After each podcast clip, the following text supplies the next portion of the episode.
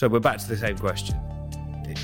Why am I seeing empty shelves in stores? You know, what, what, what, you know, it, what, it should be achievable, right? You've got all this technology, you've got all these great people, but we still see uh, empty shelves in, in shops.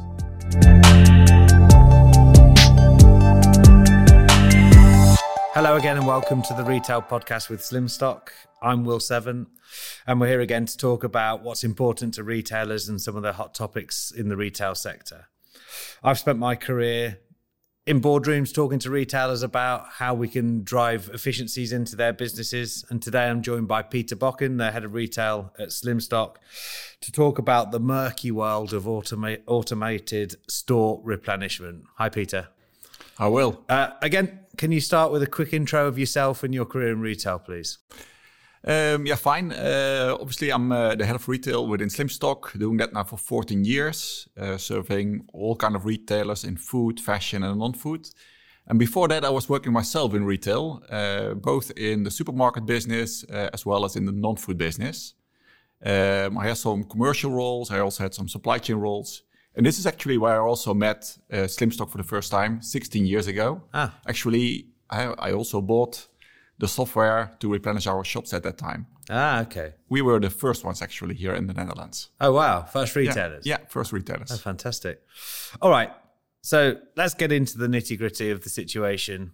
You know, I walk into a lot of shops, not always by choice, uh, and I see lots of empty spaces on, on the shelves. You know, why? What's going on there? Well, it's it's a good question, and it's uh, the question uh, normally when I'm at a party, uh, my uh, friends they always ask the same thing. Well, but maybe it's good to to dive into it later on in the okay. podcast uh, and start, let's say, with with some principles at, uh, about automated replenishment. Okay, if yeah. that's good for you. Yeah, it sounds good. All right. So let's go. Let's get into that then. So let's talk about the automated replenishment principles. What is it? What do you mean by it? Yeah, for me, automated replenishment, uh, maybe uh, to go back, as I said, 16 years ago, uh, when we ran a non food retail chain here in the Netherlands. Um, at that time, we were in a stage that uh, a lot of companies were still working either manual, so really uh, had people in the shops ordering yeah. manually, uh, faxing things to the to the warehouse to get their orders picked. Um, and actually, at that time, we were already working with uh, an ERP system where it was possible to have a min max uh, okay. in your ERP, a min max system. So, uh, for a certain item, you set a min at three. Once the stock level drops under three, you get replenished up to the maximum. Yeah. Uh, at that time, a lot of retailers uh, they also had uh, the option to use multiple min maxes. So you were had a min max for an A uh, item or B item or C item. But that still uh, was was difficult, I would say, to manage because at that time, um, well, we had to say that, for instance, if you were an A shop in bicycles, uh, then you would you would always get replenished more than a C shop. Uh, however, we said, okay, it needs to be more dynamic. You're not an A shop in bicycles. You're an A shop, for instance, in uh, in, in bicycles for uh, for children. Right. Uh, and not even for children, maybe even for children, uh, for cheap bikes for children. So it's very specific. And the same we saw, let's say, with different brands. We saw uh, uh, that our shops would, in Amsterdam, they would sell different brands compared to the eastern side of the Netherlands. So that's what triggered us at that time to say, okay, well, let's make it fully dynamic, really dive into it at the lowest level per item, per location, per day. We need to come up with a forecast. We need to come up with a safety stock level. We need to come up with the optimum stock level to make it fully dynamic.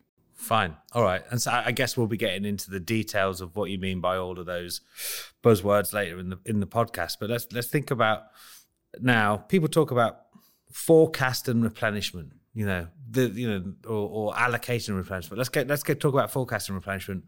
What's the important thing about uh, forecasting replenishment? What, what's where where does it all start? What's the what's the reason for it?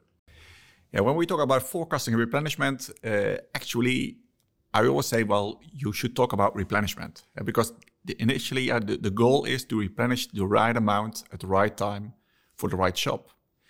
And to do that, obviously, you need to have a forecast. And the better your forecast is, the better your replenishment proposal will be. So uh, the same when people come to us, uh, when people come to Slimstock and they say, "Well, you are a forecasting tool, or you have a forecasting tool," I say, "Well, obviously we do forecasting, but in the end, it's not an aim itself. Uh, it's it's it's always like the the the, the way to get to the right replenishment proposal." And I think this is where uh, retail differs, let's say, from wholesale. Uh, for a wholesaler, uh, you only need to have stock to capture your forecast. You need to have some safety stock, and that's it. Yeah. But then when you enter a shop and you will only have the stock for the customer that you expect, so that's the forecast, and the customer that you might expect, that's your safety stock, then it can still happen. Let's say that uh, for this item, uh, you, I only have, let's say, one or two pieces on the shelf, but that doesn't look nice. Uh, so in that case, we also want to have something like a presentation stock. Sure. And that's purely a visible thing uh, because uh, when you enter a shop, it needs to look nice. Um, and in that way, you always need to balance forecast, safety stock, and presentation stock. And bear in mind that we, uh, we when we work, let's say, for the do it yourself chain with pretty low rotations, pretty uh, low stock rotations, their stock turn is about 2, 2.5 uh, per, per year. Then a lot of those items that are placed over there, they don't move at all. Yeah. So actually, they purely dri- be driven, let's say, by their presentation stock settings. So it's very important to have the right mix between your forecast, your safety stock, and your presentation stock. And actually, on top of that, and this is actually where I think it becomes very interested, you will have a lot of business rules that will decide for you uh, yeah, when you will move what stock, or uh, if you are scarce in, in, in, in goods in the warehouse, what items do you want to replenish, or if you want to phase in an item or to phase out item, yeah. based on what kind of scenarios do you do it? So it's very business rule driven, and I think that's a main difference when you want to introduce shop replenishment in an automated way um, compared with uh, replenishment in general at warehouse level. So I guess what it sounds like you're building the complexity. I'm starting to see why there might be some, but I'm still I'm, I'm not going to let you get away with the question later in the in the interview about you know why are we seeing empty spots on shelves. But let's talk about how things have changed. So you know you, you shared a bit about your career and about how things have uh, have progressed through through it. What's different now to when you were other, other than the, the, the you know making the orders at store level what else has changed within within the replenishment world I would, uh, would say that um, many retailers are much more promotion driven uh, than we used to be. Yeah. Uh, and obviously, we also see that uh, we have much more uh, product introductions. Uh, and when you look at the past, over then, the, the, the assortment was much more stable and we want to try new things. We want to have a lot of in-out items to push them to the shops uh, and to to give it a go. Um, so I would say it's much more dynamic. And what we've also noticed is that once you start replenishing shops and you also have your own web shop and external uh, channels, hmm. then you also need to prioritize which items will go to what channel. So that becomes even more complex. Yeah, sure. And is it the same for all types of retailer, would you say? Um, yeah, in essence, inventory optimization is the same for everybody. Uh, we always have to, to answer the question when do I need to send how many goods? Yeah. Uh, so it doesn't matter if you have a bag of salad, uh, if it's a garbage bin, if it's uh, some a pair of trousers, whatever. So in essence, for everybody, it's it's the same. But I would say the focus of a food retailer, a non-food retailer, and a fashion retailer is, is different. And when uh, when I started in uh, in, in at Slimstock, a lot of non-food people they came to me and said, "Okay, can you free up some cash? If you can get out, let's say, twenty percent of my stock, then we free up cash." Uh, but once we came into the supermarket business, well, for them, freeing up 20% of their, their stock value, that's you're talking about one or two days. Sure. Uh, yeah, with yeah. payment terms of 60 days, well, it doesn't make sense. So their focus is fully different. And they are focusing on availability and uh, on avoiding shrinkage and have the best balance on uh, in that. Yeah, I guess the, the the easiest way to improving profit profitability is maximizing that full price sell through in, in, in the store, whether it, whatever type of retailer you are. Yeah, especially in fashion uh, business, you see that. Yeah. Uh, once uh, the stock is leveraged well uh, across the country, then actually once your sales period starts, your markdown can be less. You don't have to go up to seventy percent. Yeah, maybe you can stop with fifty percent or forty percent and then you start making money. Or you can even buy, let's say, new goods purely uh, for running your sales period. Yeah, yeah. All right, so let's drill down into some detail. Talk to me. Let's go back to your the conversation about how you calculate the optimal replenishment figure. Yeah, as I said, well, uh, the, obviously the forecast is, is, is very important. But what you see in, uh, in in retail, especially at store replenishment, actually you see a lot of uh, items that are moving slow and it's like slow moving business. And it's funny, I sometimes make the comparison with, with people in the spare part business. And when you are in the spare part business, most items they don't sell at all. Yeah. Uh, you yeah, you just sell let's say one or two pieces per year. And when you look at the the the, the, the B items, your C items uh, in a non-food retail uh, uh environment, actually those are slow movers. So you will have different forecasting methods uh, to come up with the right forecast for those items. Mm. And what you see nowadays is that AI kicks in. Uh, so uh, artificial intelligence will make it more easy to come up with a better forecast. Sure. But that's just one thing. in my opinion, actually deciding what uh, safety stock settings you want to have is even more important. Uh, getting the right safety stock that has to do with service levels and actually that's a management or a board decision. Sure. So for us, uh, we we truly believe in uh, structuring your assortment, telling okay these are A items, B items, C items, and then actually it's up to the management to decide. Do I want to have 99% uh, service level on my A items, for instance? And then you can say, okay, but on my private label A items, it needs to be a little bit higher, like 99.5.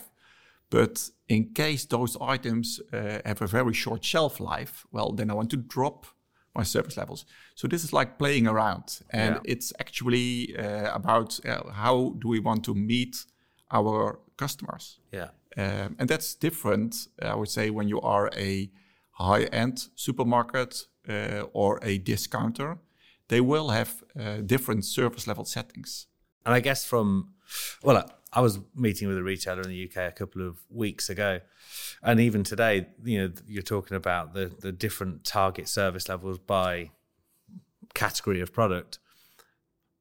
We what we would be ideally talking about is a store specific categorization, whereas at the moment you're still seeing a lot of quite major retailers clustering of stores. Then they're not working at that store specific level, and I guess that's true automation at that stage.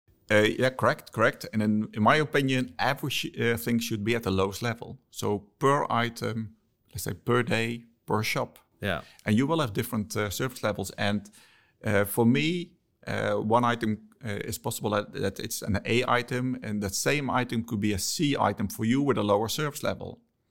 And it's even possible if you have, let's say, more important shops or you are really next to a competitor. Yeah. And then it's possible to say to say, okay, then I want to have higher service level settings in that shop, in that specific shop. Yeah, and I guess that that's that's the tactics that you were talking about earlier, being able to pull the levers to make make a difference in in that minutia of detail. Yeah, yeah, for sure. And uh, we call it like a business rule. So when you implement uh, shop replenishment is really about standing a lot of hours in front of a whiteboard uh, and really uh, sketching like okay this is what we what we want to achieve. Yeah. Then you will simulate it in the in the in the software and you know you can see the outcome.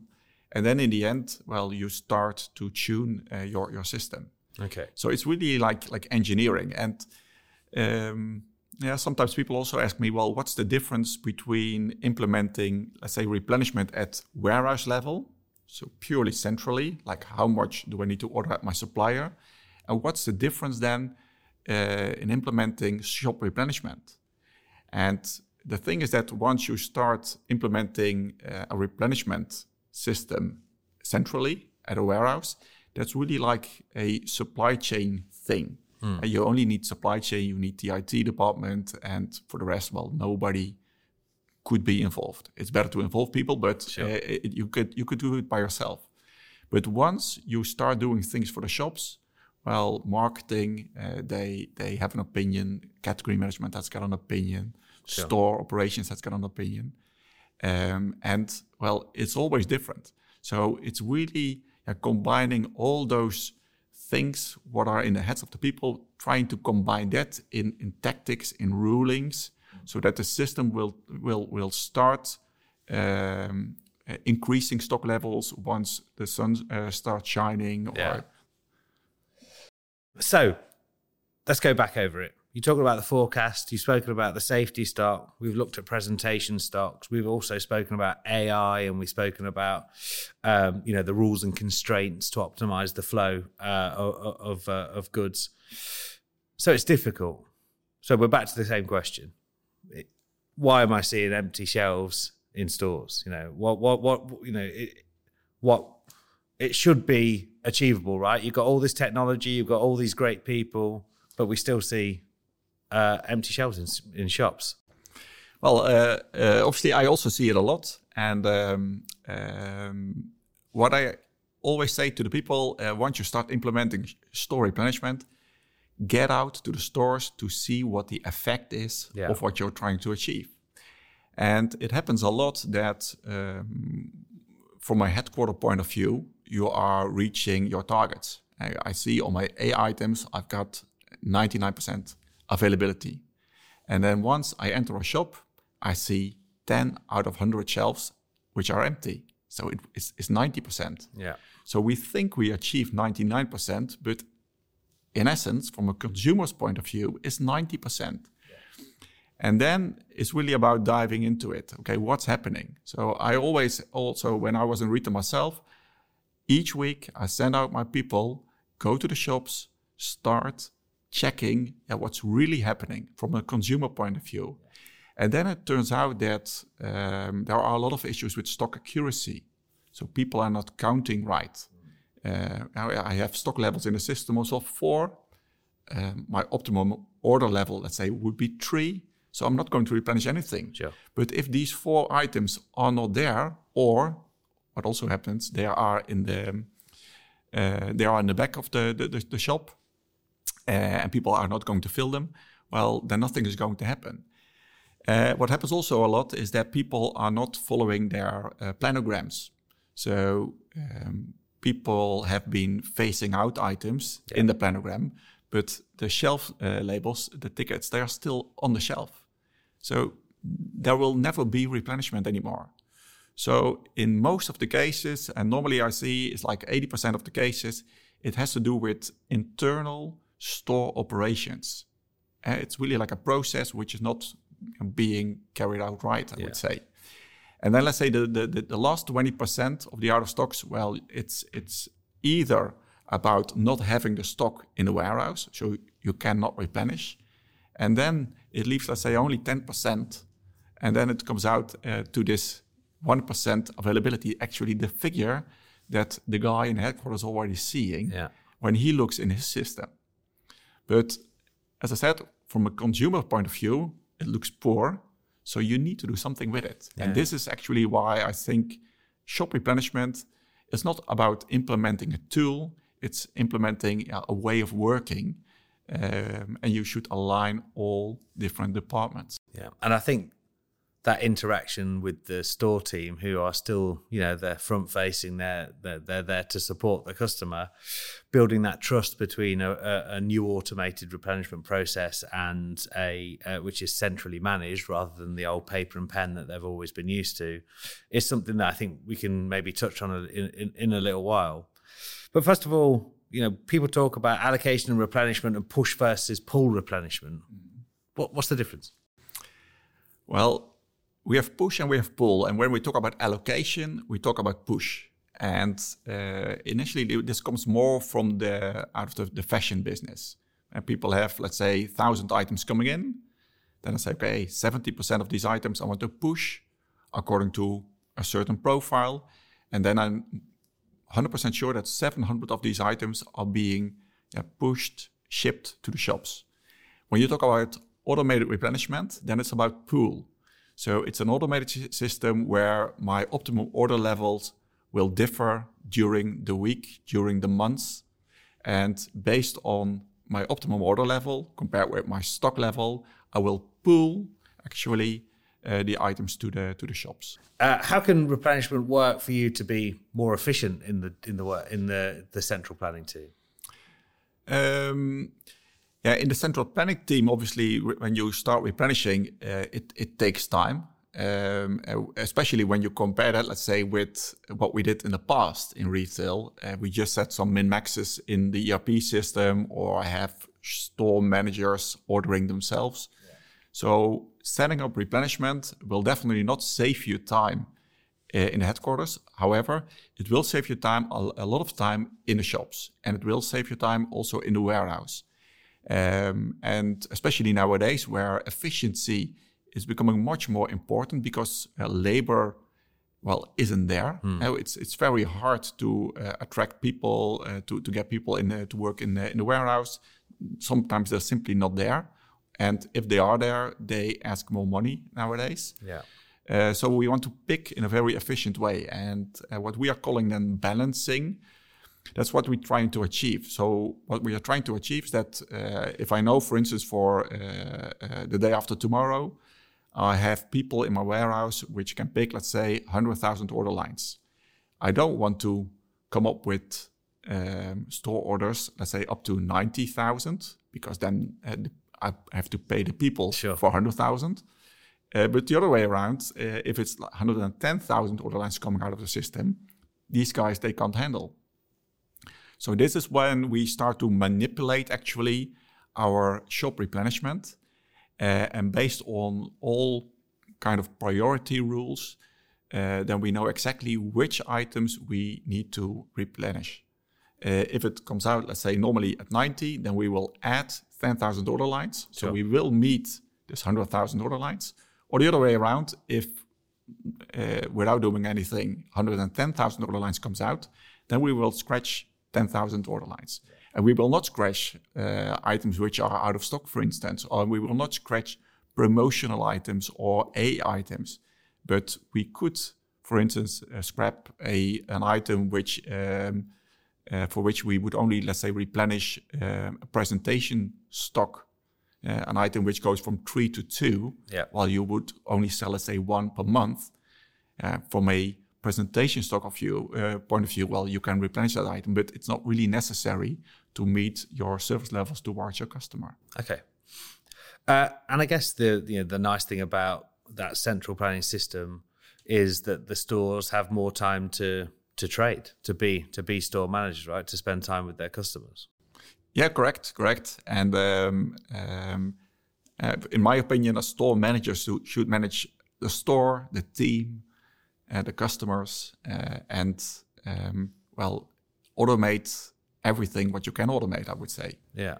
And uh, make sure that uh, the outcomes um, are good, are good enough for, for, for, for, him that he will trust the system. Um, yeah. And that he also, when he goes on holiday, well, that he goes on holiday uh, yeah, fairly easily. Yeah, and I guess the the other option is the scarce stock, right? So if you if you if you're low on an item, back in the days when it was everyone ordering through you know paper and pen, every store thought they were the most important store to receive the stock. you know, I guess having a system to support the automated allocation of that scarce stock going to the right place is you know a job done in in an instant rather than a, a big battle with all the stores. Yeah, yeah, for sure. But also on the other way around, uh, if items were not performing that well sure. and you had the last 200 pieces, well, everybody uh, said, okay, I don't want to have that. Yeah. But right now, um, well, you will you will do it together.